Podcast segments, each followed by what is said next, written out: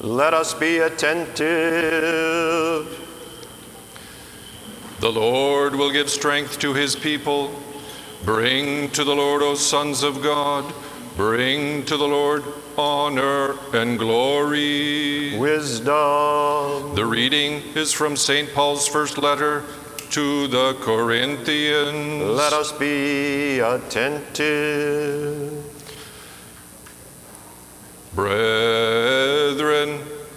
I appeal to you by the name of our Lord Jesus Christ that all of you agree and that there be no dissensions among you, but that you be united in the same mind and the same judgment. For it has been reported to me by Chloe's people that there is quarreling among you, my brethren. What I mean is that each of you says, I belong to Paul, or I belong to Apollos, or I belong to Cephas, or I belong to Christ. Is Christ divided? Was Paul crucified for you? Or were you baptized in the name of Paul? I thank God that I baptized none of you except Crispus and Gaius, lest anyone should say that you were baptized in my name. I did baptize also the household of Stephanas. Beyond that, I do not know whether I baptized anyone else. For Christ did not send me to baptize, but to preach the gospel and not with eloquent wisdom, lest the cross of Christ be emptied of its power. Peace be to you, the reader.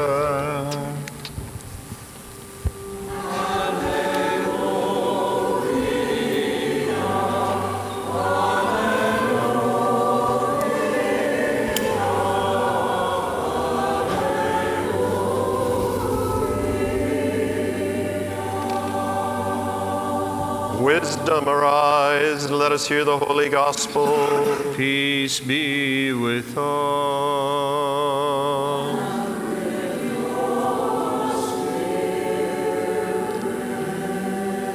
The reading is from the holy gospel according to Matthew.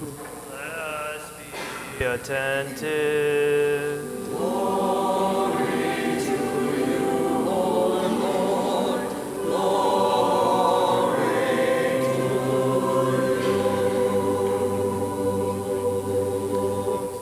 That time, Jesus saw a great throng, and he had compassion on them and healed their sick. When it was evening, the disciples came to him and said, This is a lonely place, and the day is now over. Send the crowds away to go into the villages and buy food for themselves. Jesus said, They need not go away. You give them something to eat. They said to him, We have only five loaves here and two fish. And he said, Bring them here to me. Then he ordered the crowds to sit down on the grass, and taking the five loaves and the two fish, he looked up to heaven and blessed and broke and gave the loaves to the crowds. And they all ate and were satisfied. And they took up twelve baskets full of the broken pieces left over.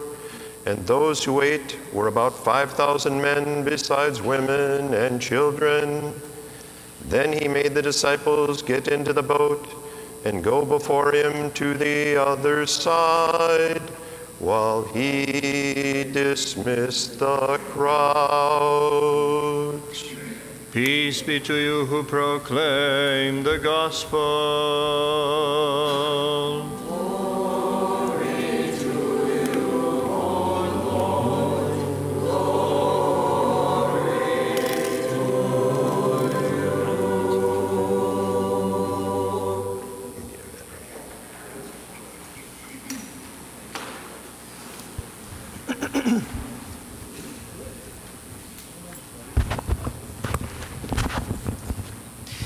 Good morning.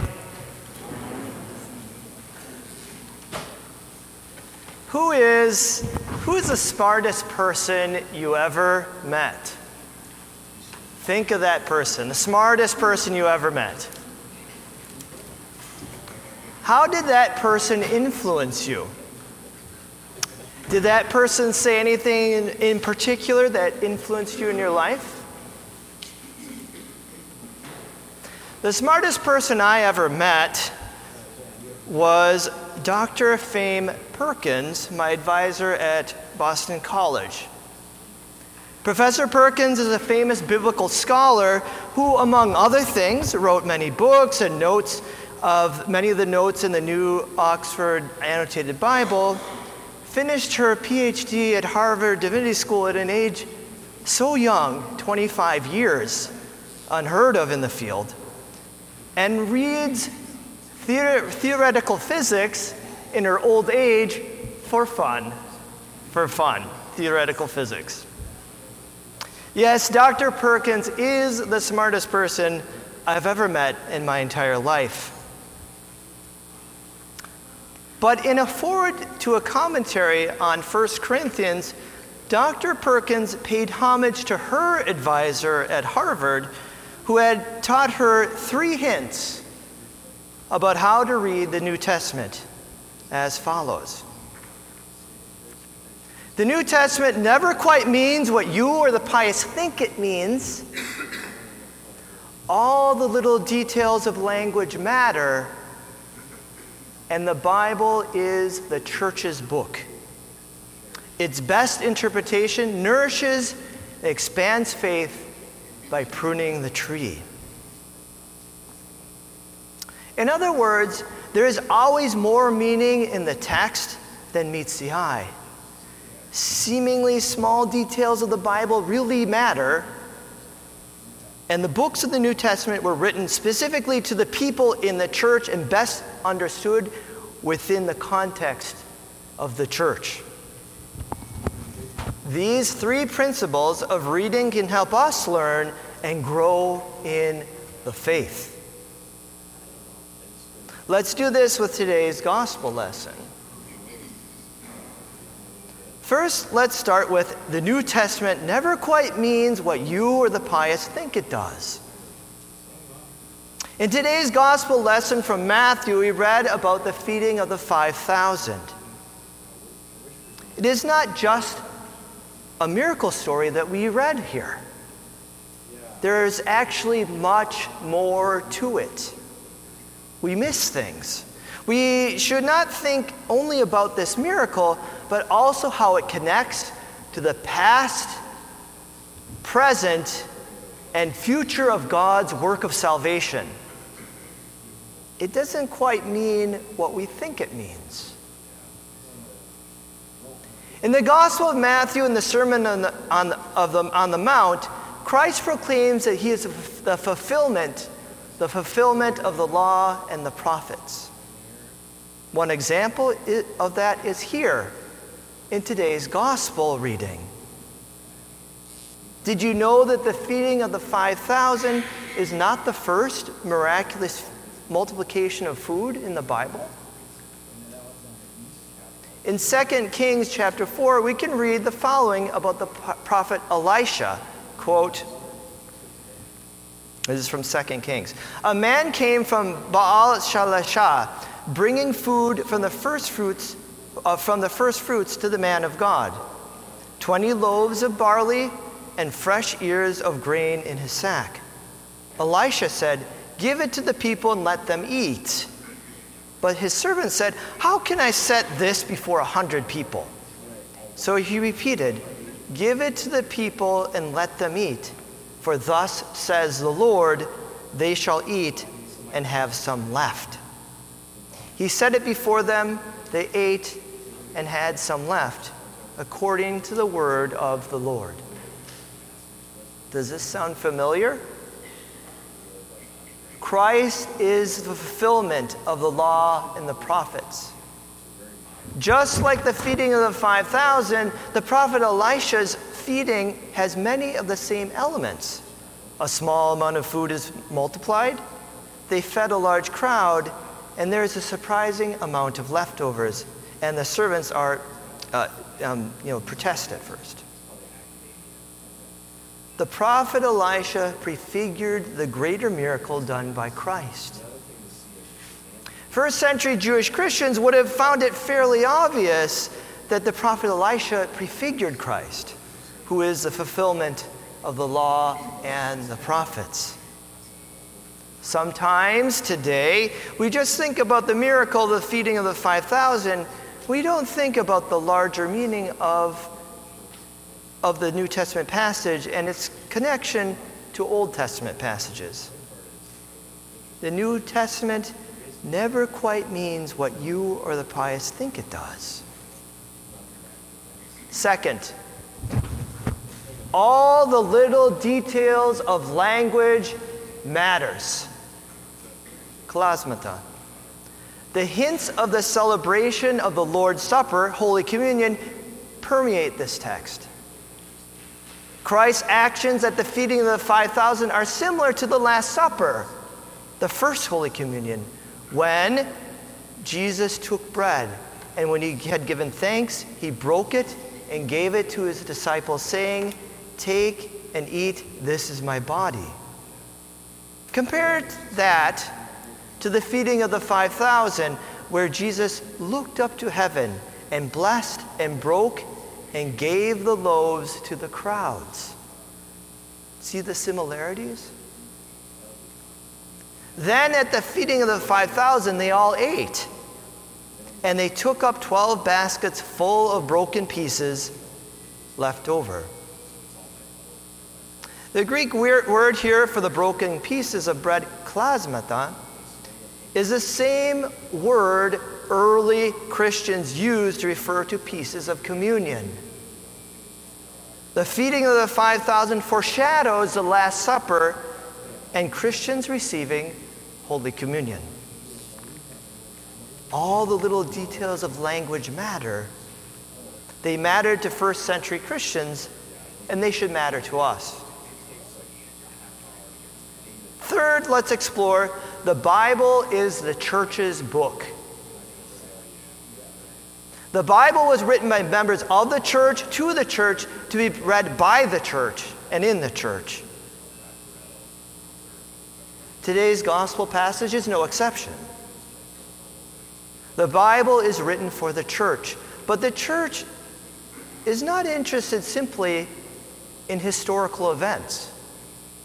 The church is also interested in her present and her future. The forward thrust of the feeding of the 5,000 does not stop with the Last Supper. It extends to us today as we are receiving Holy Communion. We are connected to the feeding of the 5,000 today here at the Lord's Supper.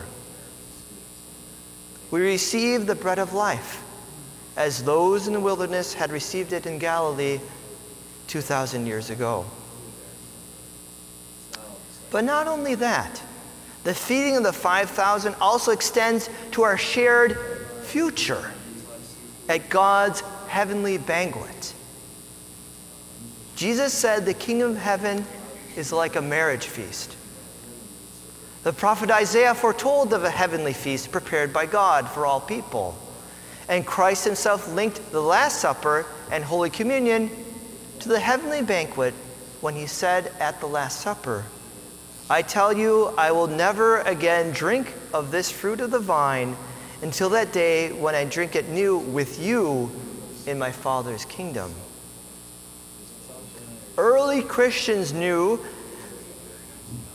about these and other Bible passages that linked banquets to the future heavenly kingdom. The Bible is the church's book.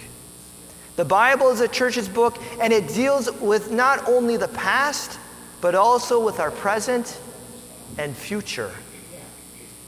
It points to our hope that we too will partake of the heavenly banquet in the end, as we have a foretaste of it here at the Divine Liturgy. I want us to take our Bible reading more seriously. We are Orthodox Christians and it is our Bible. If we have children, we should be reading to them every day from the Bible. We can read it on our own or with a spouse. We should read and ask deeper questions. We can join one of our parish Bible studies this fall. We can listen to a Bible study on Ancient Faith Radio. We should strive to dig deeper and remember. The New Testament never quite means what you or the pious think it does. All the little details of language matter, and the Bible is the church's book. Its best interpretation nourishes, expands faith by pruning the tree. Let us all then prune and nurture our study of the Bible in order to expand our faith. Amen.